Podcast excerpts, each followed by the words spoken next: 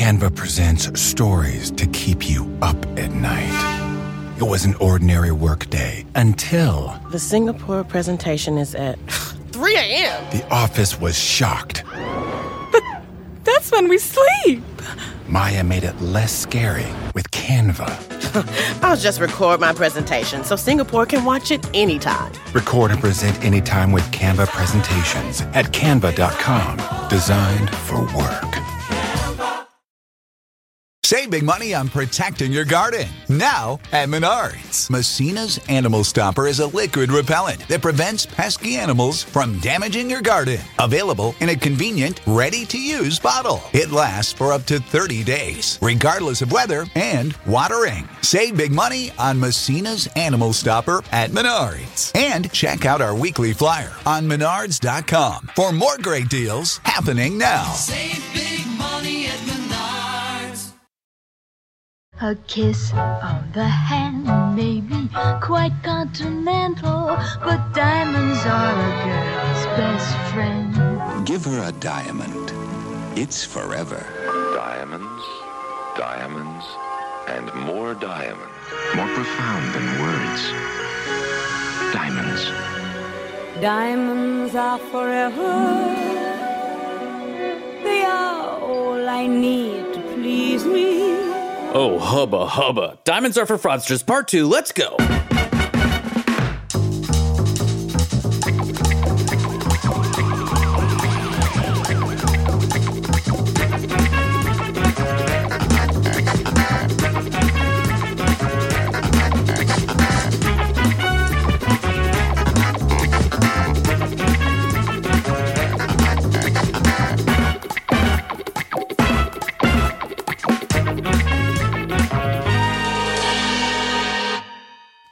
Welcome back to Fraudsters, the show where we try to prove that everyone is bad or at least worse than us. I'm Sina Gaznavi, at Sina Now on all social media, at Justin underscore Williams underscore comedy. Justin Williams is here, and Ariel Leaty, at Ariel Leaty on the socials. We're all here. We're all back. We all have Cecil foot. Every no, last don't. one of us. No, don't start it again. Don't start it again. Promised myself I wouldn't even do a callback about it. Oh, no. And we're all going back to Jared. If you've ever wanted to design your own ring, there's only one place to go. That's Jared. Welcome back to part two of our two-part series on diamond fraudsters. Last week, we told you the story of the badass of bling, Cecil Rhodes. This week, we dive into the giant of gems, the Oppenheimers. The Oppenheimer's diamond journey begins in nineteen oh two, the same year that saw Cecil Rhodes finally go to hell. A twenty-two-year-old man named Ernest Oppenheimer was promoted to serve as the Kimberley Township's representative for a London-based diamond broker. Oh, Jesus, twenty-two years old. I was I was still teaching tennis lessons to five-year-olds when I was twenty-two. What was I doing at twenty-two? At twenty-two, I was managing a soap store. Ooh, what kind of soaps? Um, do you, can I talk about foot soaps? Foot Sorry. soaps, yes. Actually, yes. It was a uh, Lush Cosmetics with the bath bombs and stuff. Love Lush. That's a cult. We should talk about that on this show. I, that's a cult I would be happy to be a part of. A smell good cult? I that's did all. Smell most good. Of the cults don't smell good. That's true. Goop. Most of them have Cecil, Cecil foot. Yeah. hey, hey. When I was twenty-two, I was losing my virginity in college uh, after a Nelly concert. That's oh so late, God. Justin. That's so. Mm. I was a late bloomer. Hey, must be the money. It was the powers of Nelly. Hey, and here's how you know uh, that I really got game. I didn't even go to that Nelly concert. Ooh, oh! He waited. He waited out back. What, why are you winking? Are you having a stroke? Did you go? Be- wait, you so you lost your virginity before the concert or after the concert? Hey, let me tell you something. Sometimes you're at the fridge in the dorm at the right time. Oh, disgusting. Guys, this is serious because six years later in nineteen oh eight, he was elected to the city council and gives birth to his first son, Nicky. Which just makes me think of Little Nicky. I don't know why. Yeah, that, I thought the same right? thing. Demonic. Yeah. Um, four years after that, his house was stoned among growing anti-German sentiment in Kimberley, eventually forcing Oppenheimer to move to Johannesburg, where his family held mining interests. Anti-German sentiment is this thing that very good. The Germans did a good job of assimilating, because there were all these Germans. And then uh, like once World War One and World War Two happened, they're just like they they really got rid of all the German stuff. Mm. Like uh, German one day a year. It's just like Oktoberfest and that's it. Yeah. Yeah, you can't be waving that German flag. No, for like it feels weird. seventy years. It was I like want, not okay. We got to get the Germans to come back. All you Millers, you're Muellers again. Stop anglicizing your name. Come back out.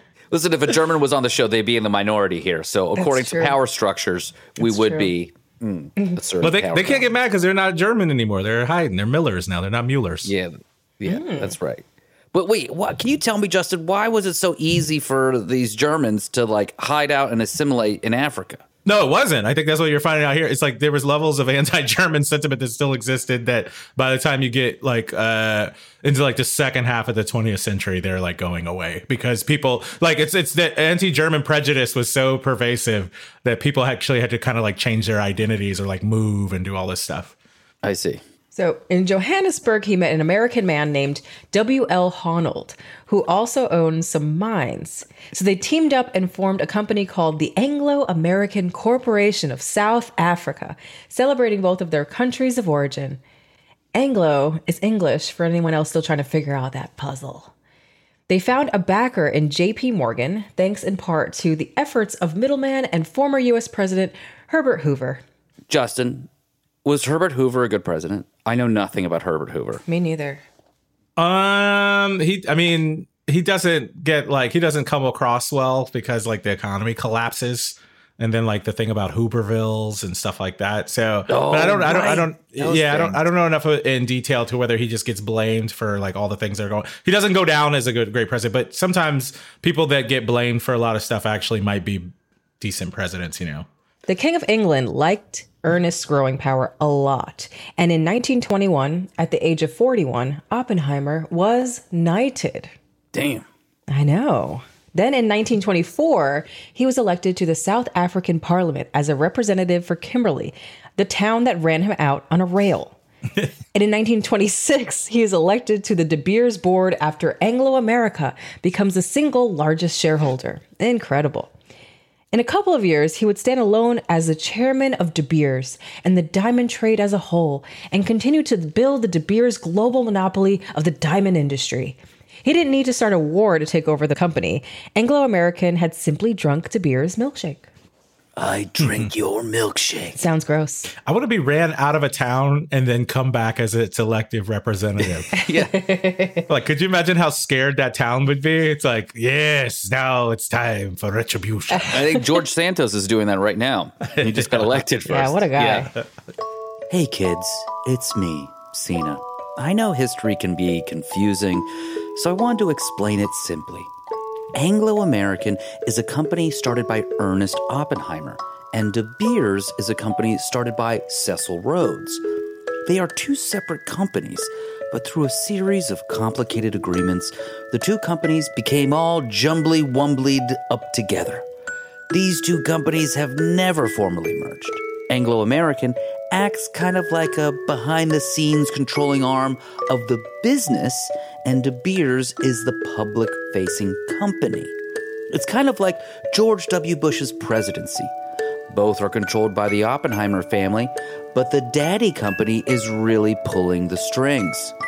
Sometimes the heads of these two companies are the same person, but sometimes they are not. Transparency, kids, is reserved for diamonds, not the diamond trade. Oppenheimer's next moves were designed to gain control over more aspects of the industry. Before the nineteen thirties were over, he had moved De Beers' diamond cutting operation to South Africa. He also started a company called the Diamond Corporation to control the sale of diamonds as well. He was just too successful for his own good. And in nineteen thirty-two, with too many rough gems flooding the market, Oppenheimer shut down the De Beers mines and pressured the other mines to follow suit. The value of diamonds climbed back the next year, only to be met with the Great Depression in nineteen thirty-four. Luckily, that same year, there was also a great succession as a new Oppenheimer enters the scene. Harry Oppenheimer, Ernest's twenty-six-year-old son joins the board. Okay, so just for a second here, I just want to make sure we don't lose, because this is basically everything that is wrong with Oppenheimer and the De Beers situation here, is that when things change, they can just turn off their supply. It's like when Russia some years ago had like a economic problem and they just shut off the stock market, or China has done that before. Mm. When you can control the levers of capitalism and everyone else suffers, that that's how you get on the show. Yeah. I mean, that is like, this is complete market manipulation. This is how you, like, welcome to Fraudsters. Here you are. This is where we devote a series to you, is that you just completely fictionally stopped everything. All these people went into the Great Depression all of a sudden. And, like, if it wasn't for the Great Depression, the, the price of diamonds would have spiked again. But luckily, I guess, in a way, everyone suffered in that time. And De Beers had a moment when their, the cost of diamonds had to go down. Right? Like, I think this is this is the this is where it all is at. This is like a great illustration of how awful these people are. And just to let you know about the scale of the Great Depression, there's an old story from Oklahoma that I heard. There was a man that said, you know, it was, back in the day, it was great because a hamburger only cost a nickel. The problem with the Great Depression was was who had a nickel? After the Great Depression caused a near crash in the value of rough diamonds, De Beers established the Diamond Trading Center, which would later become the central selling organization, the cartel that controls the diamond market. De Beers invents a system for selling diamonds through its new conglomerate, the four C's: cut, color, clarity, and carat. So you know what's You know what's funny about this? Just reminded me, like, the Diamond Trading Center. It's kind of like, all right, everything's not going well. It's like when Zuckerberg was in college and he made that like rating system for girls because he couldn't find a girlfriend, and then that didn't work, and he was like, you know what I'm gonna do? I'm gonna make Facebook. And so these guys just made a bigger entity with more organization and made up these fucking metrics. Yeah, the four C's: cut, color, clarity, and carat. It's it's the co-op from The Wire. Yeah. Oh, but, wow. But, yeah. But, but yeah, but like but like you know, clothed in like uh like legitimacy. A lot of ascots. Yeah. yeah. A lot of ass too. Anyway, because because they're representatives of Parliament rather than just being like Proposition Joe, like some just right. some guy in like East Baltimore. And that solidifies the fifth C as well: cartel. De Beers is a full-on cartel, but it's diamonds, not drugs, you say? Well, let's pull out the old Oxford Dictionary. I thought this would be a good reference, considering the Rhodes Scholarship and all, you know? The Oxford Dictionary defines a cartel as an association of manufacturers or suppliers with the purpose of maintaining prices at a high level and restricting competition. Well, you know what? That sure sounds like the diamond industry. And that's the co-op that Justin was just talking about. It's like this network effect that you're able to use. Well, we use the word monopoly, but it's a lot harder of a concept to prove. For example, the existence of Amazon. But it's not hard to prove it's a cartel. And we mostly knew cartels as illegal drug operations now because no one has been more successful using the playbook of the diamond trade. That's why, like, I think it's important to, like, point out that the difference between a monopoly and a cartel. Because, like, a monopoly will just, like, vertically integrate up the supply chain and they'll just they'll own everything in, in one place. But I think the idea of a cartel is, like, listen, there's people all over, right? There's suppliers that aren't owned by us, but they're all listening to us. And they're all in agreement that we want to manipulate this market. So think of the oligarchs in other countries and stuff. They all kind of work in a cartel-like form. They're all independent of each other, but they're all in agreement to do something sinister. For Amazon, it's a monopoly, right? Uh, but, you know, whether that's legally a monopoly or not, no one will ever, you know, the Federal Trade Commission will probably never do anything about that. But the fact that it's, you know, in existence, and the fact that we keep using it all the time and we love Amazon for some reason constantly, we can't get away from it. It's just, that's just makes it that much more palatable. Yeah. Oh, OPEC, another example, great example of a cartel where you have oil-producing countries that get together and agree on cutting the supply in order to get prices back up and things like that. Depressing. Harry goes to the United States to kickstart the De Beers advertising campaign. just in time for World War Two to begin. Yeah, I love it. Throughout the war, they closed the mines. Their offices in Britain are bombed by the Germans. And in nineteen forty-five, when the world is celebrating the end of the war and life is getting back to normal, the District Court of the United States and the Southern District of New York finalized a civil proceeding against De Beers. The court agreed that De Beers was engaged in a conspiracy to restrain and monopolize U S commerce with foreign nations in gem and industrial diamonds. This was in violation of the Sherman Act and the Wilson Tariff Act. They were barred from doing business in the U S until they cleaned up their act. Not sure if they did, but their reputation was scarred. Time for a rebrand. Yeah, this shit is crazy. A post-World War Two Zales ad. It's just like, you know, just a smoldering Europe. And it's like, have you had a hard last thirty years? Do you need something to brighten up your day? Get her a diamond from De Beers. Bling, bling, bling. Yeah. And yeah, it's just like the rubble. With whatever like money you have red. left over. Yeah. Yeah. You got a couple hundred thousand dollars and you don't want to spend that on a house. Guess what, baby? We've got diamonds. Canva presents Unexplained Appearances. It was an ordinary workday until... That presentation appeared out of thin air. Also, it's eerily on brand. Wait, did that agenda just write itself? Words appear, making this unexplainable case... Unexplainable? It's Canva's A I tools. I can generate slides and words in seconds. Really? The real mystery is why I'm only learning this now. Canva dot com. Designed for work.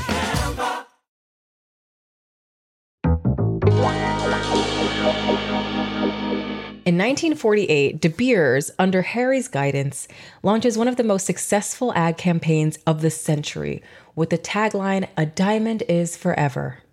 Also that year, the push to include diamonds in Hollywood movies begins. I thought the most successful ad campaign was the Bagel Bites campaign. Oh, bagels in the morning, bagels in the evening, bagels at supper time. Yeah. Or something. If you need pizza on a bagel. On a bagel. You could eat pizza could anytime. Eat pizza anytime. Interesting it, how you know that still in the year of our Lord twenty twenty-three. I thought it was shake and bake. Oh, I shake and bake want is good. Chicken tonight. Chick, chicken tonight. I thought it was Chili's baby back ribs. I want my baby back, baby back, baby, baby back, back, baby back, baby back. Chili's baby back ribs. Barbecue sauce. I've probably eaten ten thousand bagel bites. I have not eaten that many Chili's baby back ribs, but I do love the song. No, yeah. No, you know what the most no the most successful ad campaign is? Budweiser. That's true. Can't yeah, stop is, having Budweiser. Was nostalgia. That Budweiser? Yep. Yeah. Oh, see? I be knowing. Bud. Wise. Now that we're all products of advertising campaigns. Oh, the Diamond is Forever marketing campaign would become among the most successful of the twentieth century, and the slogan is still used by the company today. The campaign would attempt to equate a diamond with love in a way that no other product could do successfully. A diamond wasn't only the ultimate symbol of love, but the fact that it lasted forever made it the ultimate symbol of marriage. And the bigger the diamond, the more love you had. It was a status symbol that not only portrayed a quantifiable symbol of wealth, but a quantifiable symbol of love. A later De Beers marketing move would put a number on love. Two months' salary. How romantic. I love this. Do you remember the diamond that Kobe bought his wife after all that stuff happened? Rest oh, in peace. Shit. Yeah. Huge. It was a nice one. I That's the quantifiable love that I need in my life. Yeah. Yeah. He, yeah, he bought her. It was the Kimberly diamond it, or something. It was the diamond, right? the yeah. diamond. Yeah. It was like a queen's diamond or some shit. I'm willing to yeah. forgive and forget whatever you got going on. Yeah. You've heard it here first. Baby, whatever you got to do outside, as long as you get me that diamond, I'm good. You get the diamond as big as my fist. Uh, yeah, you know, uh, this this is like, this is my favorite part of this whole thing, because there is the market manipulation part of it where they're just jockeying supply and demand. But this is the cultural fraud. This is how this kind of like got flagged to me, right? Is that all of the stuff we believe and know, like when I was buying my wife an engagement ring and I asked like relatives or friends, like, how much should I spend? everyone, Justin, I don't know if you went through this as well, everyone would just say two months salary. Yeah. And I remember even asking, like, where the fuck did this come from? Where did I did? And I never looked it up, obviously, because I was just trying to get through the day. But they came from somewhere. It came from the N W Ayer agency, Ayer, A Y E R. So Oppenheimer engaged this ad agency, and they were the ones that created this entire thing. Here's a quote from an internal memo uh, from N W Ayer. Um, by the way, I keep wanting to just make an N W A joke. Uh, here for the W C W. Mm, that's fair. It's, that's fair. It's close. But uh, here's a little quote from an internal memo they had. We are dealing with a problem in mass psychology. We seek to strengthen the tradition of the diamond engagement ring to make it a psychological necessity capable of competing successfully at the retail level with utility goods and services. By the way, utility goods, things you need. They wanted to manipulate the masses because they were like, what we have is that people don't care about diamonds. Why? Because they shouldn't. It's post-World War Two. They yeah. shouldn't care about a fucking diamond. They need a sandwich. Yeah. What we need to do is tell them you need to eat and you need to get a diamond. And here's my favorite part. It was actually two women that were responsible for making all of this happen. Dorothy Dignam and Frances Garrity. The first step was to create the idea that a proposal, this is a quote, that, quote, a proposal is not a real proposal without a diamond. That right there is like, oh man, we're in trouble. And the slogans are, what's two months' salary for something that'll last forever? And that's when they started the, the Diamond is Forever campaign in nineteen forty-seven and nineteen forty-eight. By the end of the century, in nineteen ninety-nine, a diamond is forever became the slogan of the century by advertising age. And in Garrity's final interview, she said that between the Depression and World War Two, diamonds were literally the last thing on people's minds. Americans thought that diamond engagement rings were, quote, just absolutely money down the drain. Oh my God. So the whole country was in agreement. We don't want to prioritize this. The whole world, in fact. But Dorothy Dignam, she was the partner of Garrity, and she was in charge of P R and product placement. She's the one that would call the movie studios to get them to put more gems in movies. She lent out diamonds to movie stars. She was like the Jacob the jeweler for everybody, right? She wow. gave the diamonds to uh, these people to wear at the Academy Awards, film premieres, even the Kentucky Derby. Then she would get media outlets to photograph them and publish the images everywhere, all with this Oppenheimer money. This actually, like, there's kind of a positive spin on this story, but not the whole diamond cartel part and all the human suffering. Is it the girl boss part? Yeah, actually, yeah. It's like she's the she's the actual Don Draper.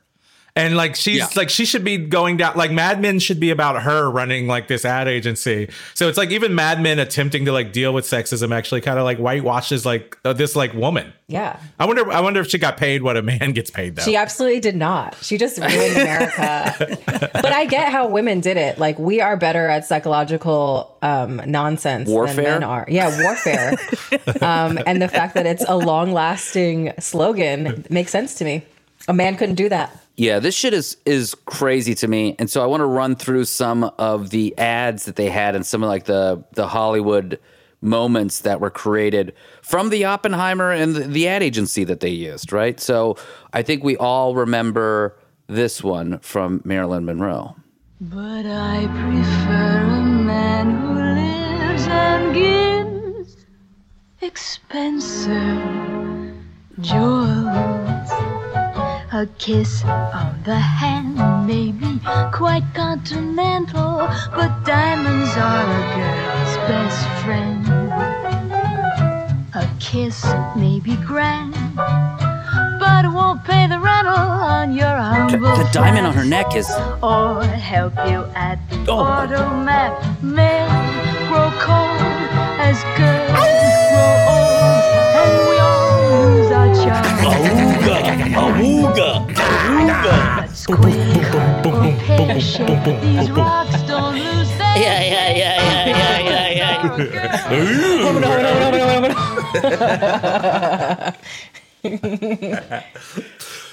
Wait, okay. So this is Marilyn Monroe doing the diamonds. You know, diamonds are a girl's best friend. But notably, the di- she has two diamonds, one on each wrist and one around her neck. They're all the size of like my son's fist. I yeah. mean, these are huge. He may be bigger. Frankly, I think they're much bigger. Oh, and uh, earrings as well. Yeah, Queen, Queen Elizabeth would be like, you need to tone this down. Yeah, just yeah. too gosh. She's a hussy. Uh, but that was, I mean, that already, that just the just the idea. Who's the equivalent of Marilyn Monroe today, guys? Kim uh, Kardashian, maybe? Yeah, oh, yeah. Well, no, we if we are talking to someone talented, like that sings and dances and stuff. Um, Be, can you say Beyonce? Beyonce, Is yeah, Beyonce. Not- she just did some Tiffany shit.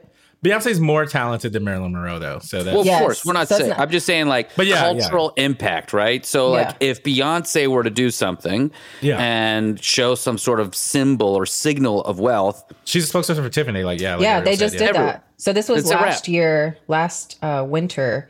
Tiffany was kind of falling out of favor with people, and and also was quietly, loudly racist. So Ooh. people were like, what can we do to get the people on our good graces? Oh, let's get the best black cultural icon, Beyonce and Jay-Z, to do yeah. a little diamond thing. And even before that, I think they were uh, spokespeople for Cartier as well, which yeah. is like another like Cartier yeah. diamond brand. Same thing, right? Love that. Uh, speaking of Tiffany's, this was from the movie Breakfast at Tiffany's, nineteen sixty-one. So this is a little bit into the campaign. Isn't it wonderful? Do you see what I mean? How nothing bad could ever happen to you in a place like this? It isn't that I give a hoot about jewelry, except diamonds, of course. Of course. Of course. That. Another baby fist diamond. It's insane. What do you think? Well. Of course, personally, I think it'd be tacky to wear diamonds before I'm forty. Well, you're right. Oh, okay. But in the meantime, you should have something. I'll wait. So this is what's crazy is that this is all just happening in these movies progressively. It is, you know, time and time again, we're just seeing more and more of these things. I like how they're throwing in all these little rules that I didn't know existed. Like, I yeah. can't wear diamonds before forty. I'll wait. But that's how it, that's how it kind of makes you feel like it's a, um, that it's, that it's um, a thing that you want. Right? Yeah. Or a thing that you want to be doing. Watching all this old stuff reminds me of when America was great. That's yeah, I agree. We had so much representation in film. I'll tell you what.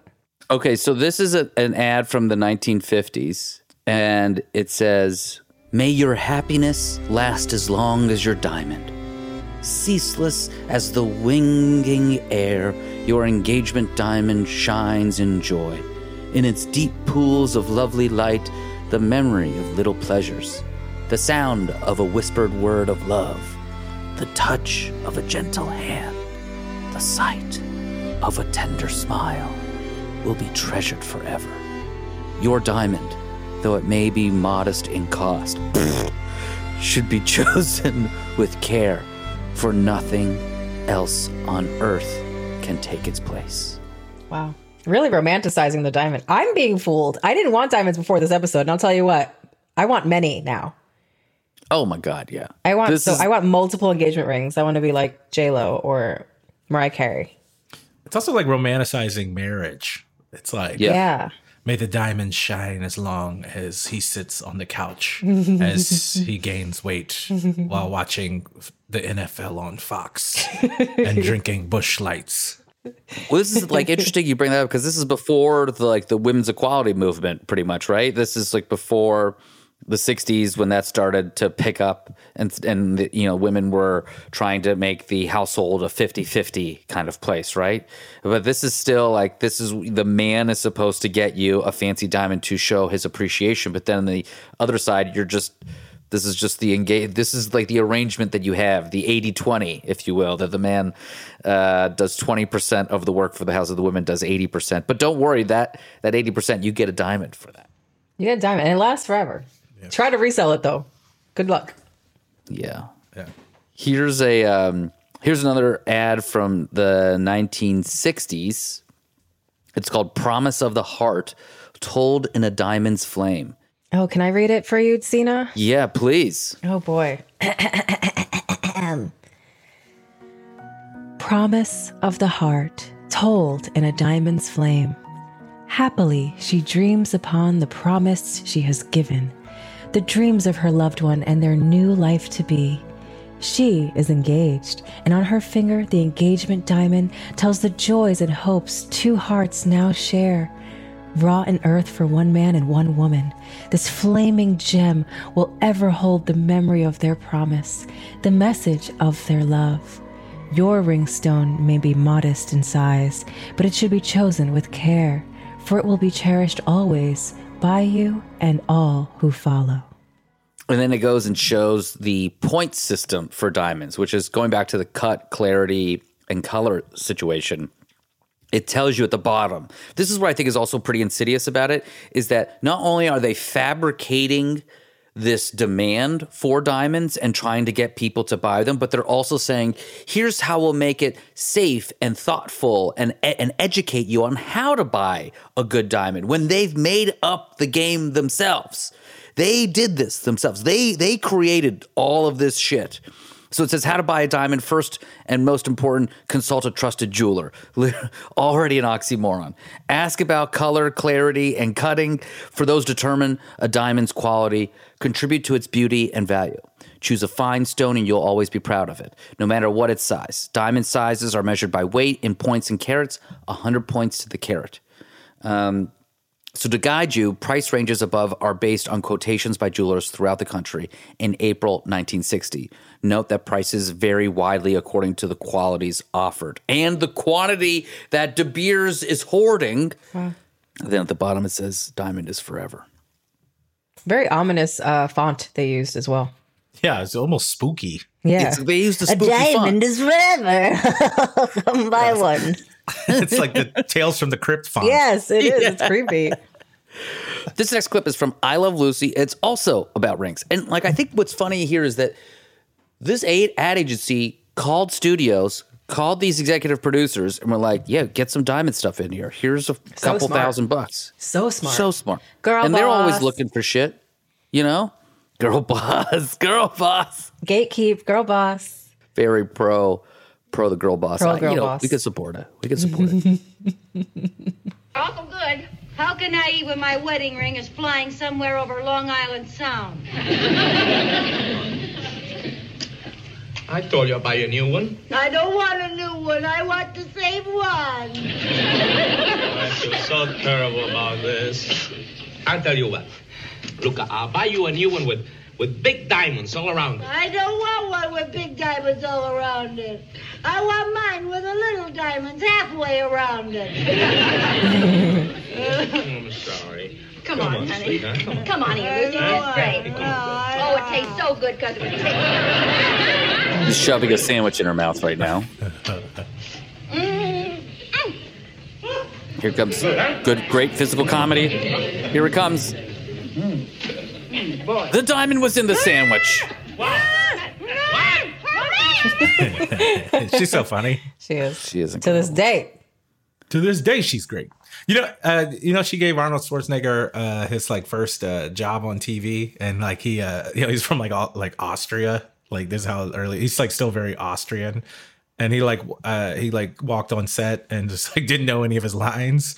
And Lucille Ball just improvs him through the entire scene and like keeps the scene. Yeah.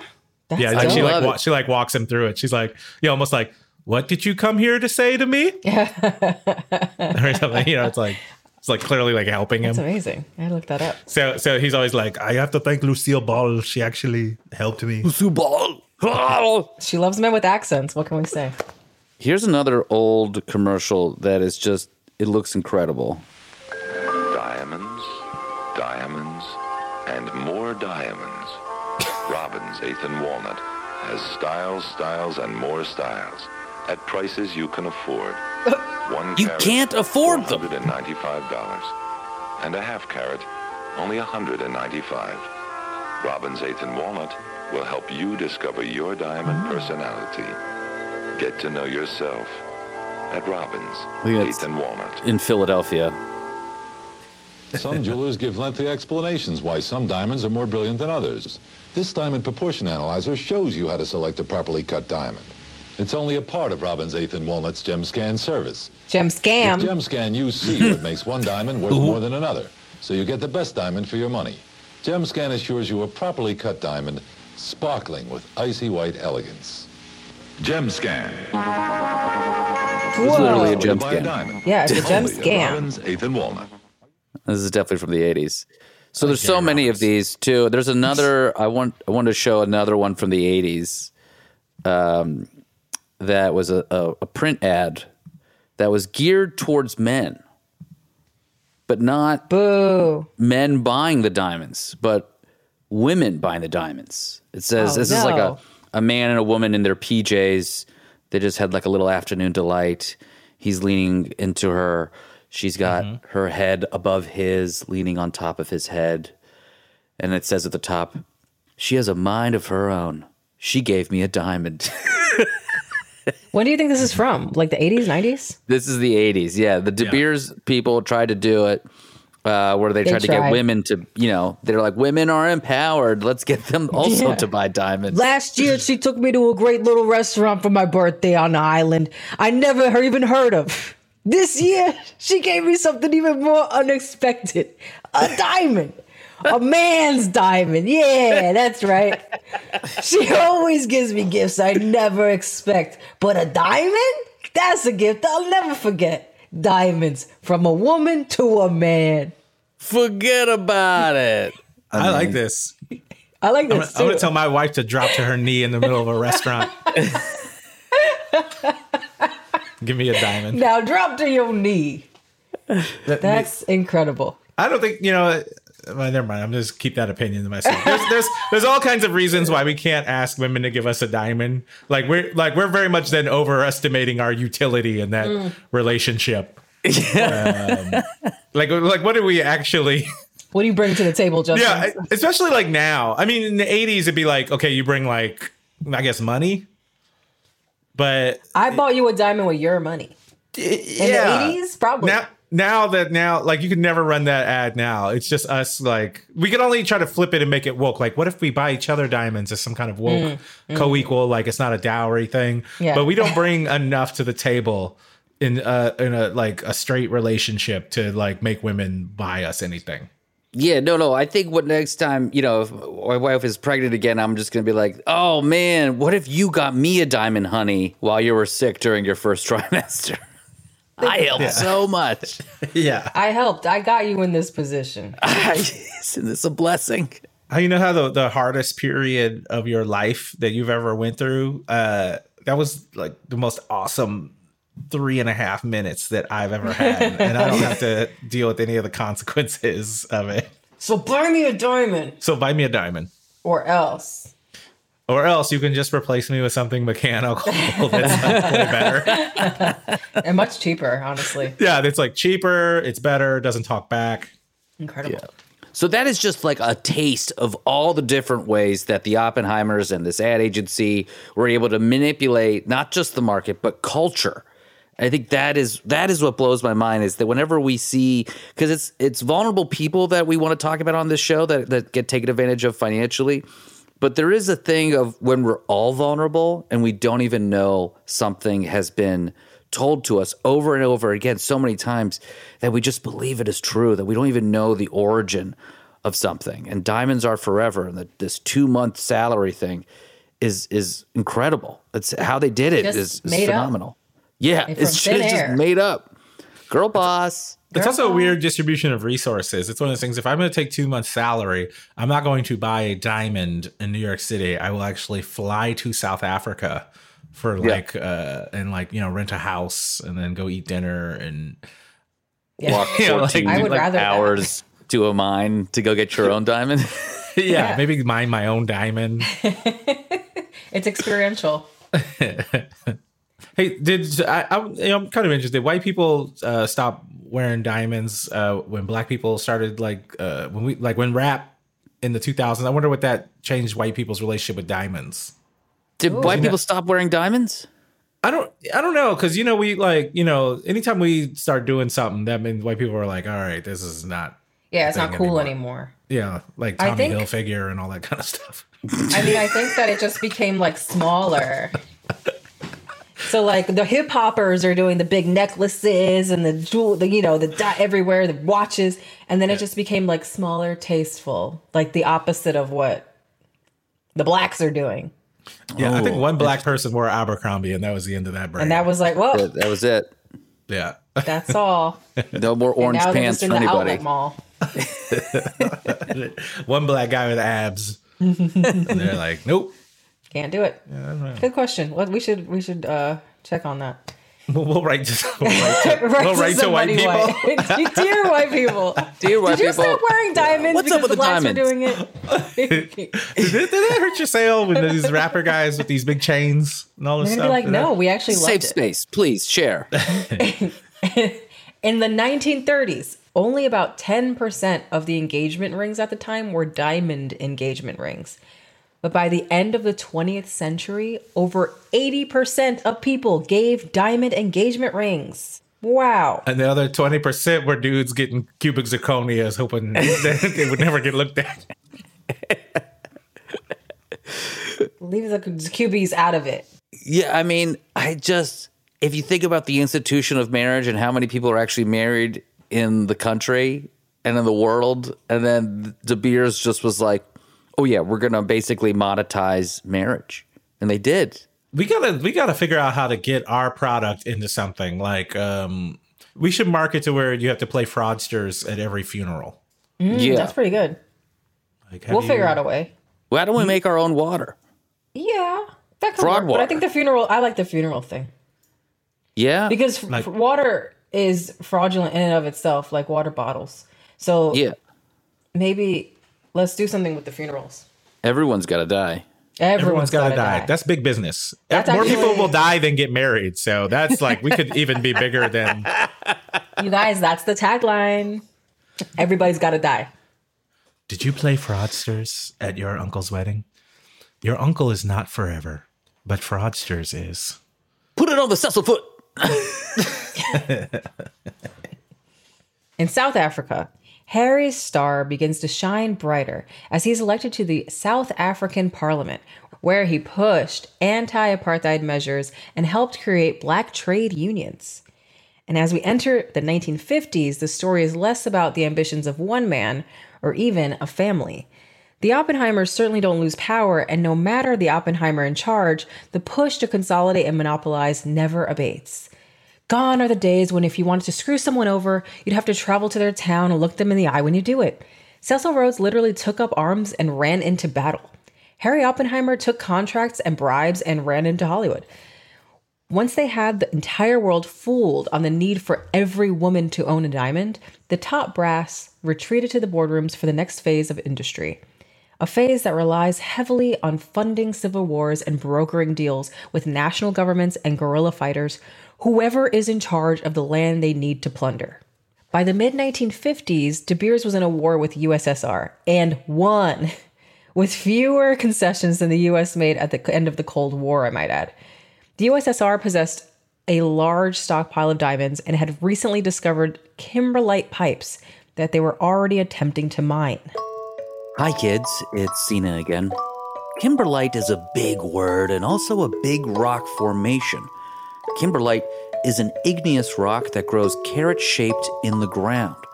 They're known as pipes, probably because the people who named them were smoking crack at the time. These kimberlite pipes are the main host for diamonds, just like mommy was your host and birthed you into this world. Kimberlite was named after the original diamond mining town, Kimberley. Once you find a kimberlite pipe, a De Beers-controlled mine is sure to follow. De Beers didn't want any other entity with their own ability to affect the diamond trade, so an agreement was struck. The U S S R would not enter the diamond trade independently, instead operating as a De Beers satellite. Besides, the cold weather in the country made mining more difficult than in Africa, and the Russians didn't have the expertise and equipment available to the De Beers cartel. De Beers could make anyone fall in line. Funded by the Rothschilds and J P Morgan, aided by former presidents and powerful Washington and Westminster insiders, and control over most of the kings and lawmakers in southern Africa. You would be hard-pressed to find a more powerful global influence than De Beers. Let's take a look at how they spent the last half of the century. At war. They pretty much take what they want using any deal possible, ripping resources at will. The only government that was able to gain interest was Botswana. They had the single richest diamond mine in the world and were able to secure a percentage. They create a company together called Debswana that is equally owned by De Beers and the Botswana government. Today, Botswana's stake is worth seven point five percent of De Beers. Not bad. Justin, is that a good deal for the good people of Botswana? It's better than anyone else ever got. And then Botswana, like uh, from independence uh, to, you know, a few years ago was actually the fastest growing economy in the world. It transforms oh. from like one of the poorest rural agrarian countries into like a middle income country. And that was driven by the diamond profits? That, that's, that's, that's a ton. Yeah, it's a ton of the economy, right? Is the diamond wow. mines. And then I think like cattle ranching is like another part mm. of it. But it's really the diamond mines. Wow. Some highlights of global domination during this period. Yay. Yay! nineteen eighty-seven, in an exploration funded by De Beers, geologists discovered kimberlite in northern Ontario and the Northwest Territories of Canada. Score! In nineteen ninety, De Beers Group is split into two parts, the pre-existing De Beers Consolidated Limited and the new De Beers Centenary A G. The two share identical boards of directors and their stock is traded as a linked unit. De Beers Consolidated has a nine point five percent interest in Centenary. Nothing shady here. nineteen ninety-one, De Beers teamed with General Electric, ran a scheme to raise prices of saw, drilling, and tooling diamonds by providing advanced detail to each other about their price lists and pricing details.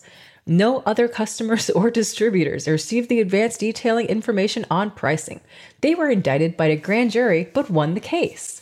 Wow. It's crazy. By the way, indicted by a grand, that's criminal charges, okay? And then won the, wow. still won the case. This is insane to me that it just time and time again, the fact that diamonds are ubiquitous everywhere gives them license to just influence General Electric, the biggest company in the world at that time. nineteen ninety-one, General Electric, they're huge. Wow. They're like Facebook today. Yeah. It's like, yeah, just one of their like... One of their like parts of their business is just like N B C. General Electric's so yeah. big that N B C yeah. is just like a little part, a part of what they do. Yeah. Incredible. nineteen ninety-two. With De Beers' help, as well as Paul Manafort and Roger Stone, a guerrilla warfare group named UNITA, the National Union for the Total Independence of Angola, took over parts of Angola. In what was probably a total coincidence, a number of kimberlite pipes had been discovered in Angola. Because of the Civil War, however, diamond trading with Angola became illegal, and the vast number of diamonds excavated from those mines were unlawful as well. Okay, so just a quick uh, like summary of a super complicated thing that's taking place differently, but somewhat the same over a bunch of different countries. So by the time you're getting to the nineteen nineties, uh, the economies of a lot of African countries are on the verge of collapse, and there's all kinds of separatist movements that are happening uh, because a lot of African countries, you know, they're they have arbitrary colonial borders. It's all kinds of groups of people that have different languages, cultures, and traditions and political philosophies, and they didn't necessarily want to share a country with each other. So a lot of people are trying to break off from these artificially made countries. Outside power such as the United States and the Soviet Union or China or even South Africa are funding some of these groups depending on if they're identifying themselves as communist or capitalist, right? So this leads to all kinds of civil wars across Africa. And the ways that a lot of rebel groups fund their civil wars is if they have minerals in their territory, they sell the minerals to whoever they're partnering with to get equipment for the war. Jesus. So a lot of acronyms pop up. Yeah. During this period. Yeah. Everybody who you want to break off from, you know, whatever country, if you're in a resource region, you you launch an acronym, declare your support for either communism, capitalism, or democracy or dictatorship or whatever. And and you, you have a go at it. nineteen ninety-four, Human Rights Watch Angola report was published and reported that the De Beers Diamond Cartel and other international dealers are buying gems mined in rebel-held territory in violation of Angolan law. Most of the diamonds are smuggled across Zaire's southern border, and to a lesser extent, the Zambian border. De Beers admits to spending five hundred million dollars to buy legally and illegally mined diamonds from Angola.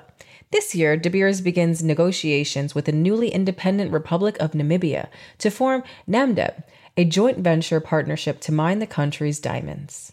That's a pretty, like, stunning revelation where they're admitting to spending huge sums of money to fuel civil wars that, like, prolonged civil wars that lead to, like, huge amounts of human suffering. Uh, especially when you consider in Angola, the M P L A eventually wins the civil war and is still the government of the country. I mean, UNITA still exists as like a minority party, but it just means the civil war would have probably ended faster if outside parties wouldn't have kept like sending all this money and resources into it and encouraging it. Right, because I guess they like when you're that big, a civil war is nothing but a problem for a few months for you, and you're still buying the diamonds from whatever. It's just like, oh man, I got to really have to deal with this this week. It just seems like their scale is so big that they can even still admit that five hundred dollars was bought illegally. Um, oh, and you said five hundred million, right? Sorry, five hundred million dollars was bought of diamonds were bought illegally, and it's still just fine. They can still just keep moving. This is, again, fraudsters can just get away with these things, and we're all just totally okay with it. In nineteen ninety-eight, Nikki Oppenheimer finally becomes chairman of De Beers. Yay! Yay! Go, Nikki! Honestly, work. Hard work pays off. That's right. right. Work, Nikki Oppenheimer. You better work.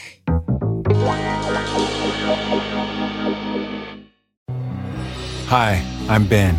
I suffer from a condition called writer's block. It strikes when I'm at work. That's why I choose Canva Magic Write. It works fast, generating texts in seconds, thanks to A I. Common side effects include increased productivity, compliments from coworkers, feelings of satisfaction. Now I can say bye-bye to writer's block. Ask your boss if Canva Magic Write is right for you at canva dot com, designed for work. Canva.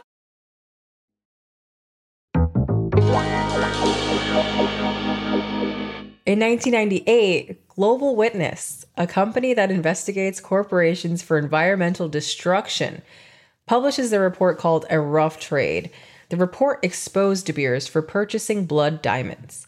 Blood diamonds, also known as conflict diamonds, was later defined by the United Nations as diamonds that originate from areas controlled by forces or factions opposed to legitimate and internationally recognized governments, and are used to fund military action in opposition to those governments. An estimated ten to fifteen percent of diamonds on the market are said to be blood diamonds. So what's crazy about this is that even the United Nations definition of conflict diamonds is not inclusive enough because governments were in on it. So when governments are doing it, it's allowed. This is really talking about rebel groups that are opposing recognized governments. But what happens when the governments are in bed with De Beers in the first place? And so that ended up being another problem on top of that. Yeah, I mean, especially when you have certain governments where people have come to power through military coups or things like that. Yeah. Some of these people are just criminals that just happen to have captured like the, you know, just captured the state house. And yeah, it's, it's like, like, well, I'm legitimate, like Charles Taylor in Liberia. Like there's nothing yeah. legitimate about this person other than he's like, I live in the president's mansion because I got enough guys with guns to take it over. And the United Nations is like, you know what? We wrote this letter. We're going to we're going to stick to it. We're going to stick to it. Well, he's the head of state. And he's it's like, they, what are we going to do? But it also explains why you had so many military coups and rebel groups, right? Because once the international business community established this thing of, well, you can do whatever you want as long as it's with the head of state, well, then you've made capturing like government power the ultimate path to wealth in places that don't have a private sector. So yeah. This is how you get guys like Mobutu becoming a, a billionaire when he's president of Congo and, you know, all of this stuff, right? You, you, they've incentivized like chaos in Africa with this kind of stuff. De Beers also funded the civil war in Sierra Leone, which saw seventy-five thousand people die. The war was funded by wealth from diamonds in the east of the country, also where the Revolutionary United Front, the guerrilla group, was the strongest. The World Diamond Congress in Antwerp adopted a resolution to increase the international diamond industry's ability to block conflict diamonds from reaching the market. Nikki Oppenheimer responded to the conflict diamond claims, saying, When you look at the volume of conflict diamonds, which is less than like four percent of the world production compared to like the ninety-six percent plus that comes from the good areas, it's like obvious in all of our interests to drive this four percent away. Why should any of us put our business at risk for peanuts like this? Like, that's crazy. What a nice guy. Less than a month later, Harry Oppenheimer dies at the age of ninety-one. Uh, I like I like it when someone asks a dumb like question and tries to frame it. It's like, why would anyone engage in a insanely lucrative black market that's like not properly regulated? It's crazy. It's crazy. We would love more regulation. We don't want these these Come on, conflict lo- wars to happen. We want happening. nothing to do with that. Come on. Oh. Why would why would we want to sell diamonds that don't come from actual labor practices, you know, with like salaries and unions and things like that, but instead come from child soldier slaves? Yeah. Uh, and all we have to do is send a box of A K forty-sevens in exchange for an entire country's minimal wealth. Well, that's crazy. Why yeah. would anybody? Sounds like a good deal. In two thousand one, Nikki Oppenheimer spends over seventeen billion dollars to take the company private. As a result of this move, De Beers is now split this way. The Oppenheimer family owns forty-five percent, Anglo-American, which the Oppenheimers control, owns forty percent, and the Debswana, which is controlled by the Oppenheimers and the Botswanan government, controlled the remaining fifteen percent of De Beers. Wait a minute. That's one hundred percent. Yeah. This is this this he just Well, Justin Williams controls twenty percent of Fraudsters, but then Justin Williams Enterprises controls another twenty percent of Fraudsters. Then twenty-five percent mm-hmm. of Fraudsters is controlled by Justin Williams L L C. Mm. Then oh, another thirty-five, thirty-five percent is controlled by Justin underscore Williams underscore comedy at Instagram. Oh. So you, as you can see, we have uh, democratic practices here. At- yeah. Also, in two thousand one, the company launches De Beers Jewelers, controlling yet another aspect of the diamond industry. twenty twelve, Nikki steps down as chairman of De Beers. Nikki Oppenheimer is currently the third richest person in Africa, with a net worth of eight point six billion dollars, according to Forbes magazine. Oh, and remember how in the last episode, when three men in the De Beers family were shot and killed, and I said we wouldn't be hearing from them ever again? Well, that's not true anymore. The family has never stopped trying to get back a piece of what they've owned. Current De Beers mining owners have ignored and threatened them. And in one instance, a De Beers family member was hit with a hail of bullets while leaving the courtroom. Luckily, no one stabbed him in his hospital bed. And that is what I call progress. Incredible. Incredible. Uh, well, folks, that that's going to wrap up just uh, part two, but we will have a part three on our Diamond series here next week, where we'll have author Asia Radin of the book Stoned, Jewelry Obsession and How Desire Shapes the World. She's an incredible person, and we're going to talk to her about the history of diamonds and a lot about these different reasons why we're so into them. So thanks, everyone, for listening to Fraudsters. Follow us on your favorite podcast platform. Check out the show notes for the show's social media links so you can follow us and see the resources we used for this episode. Fraudsters is hosted by me, Sina Gaznavi, Justin Williams, and Ariel Leaty. Producer is Jordan Oconcia. Production coordinator is Noreen Malik. Editor is Ryan Connor.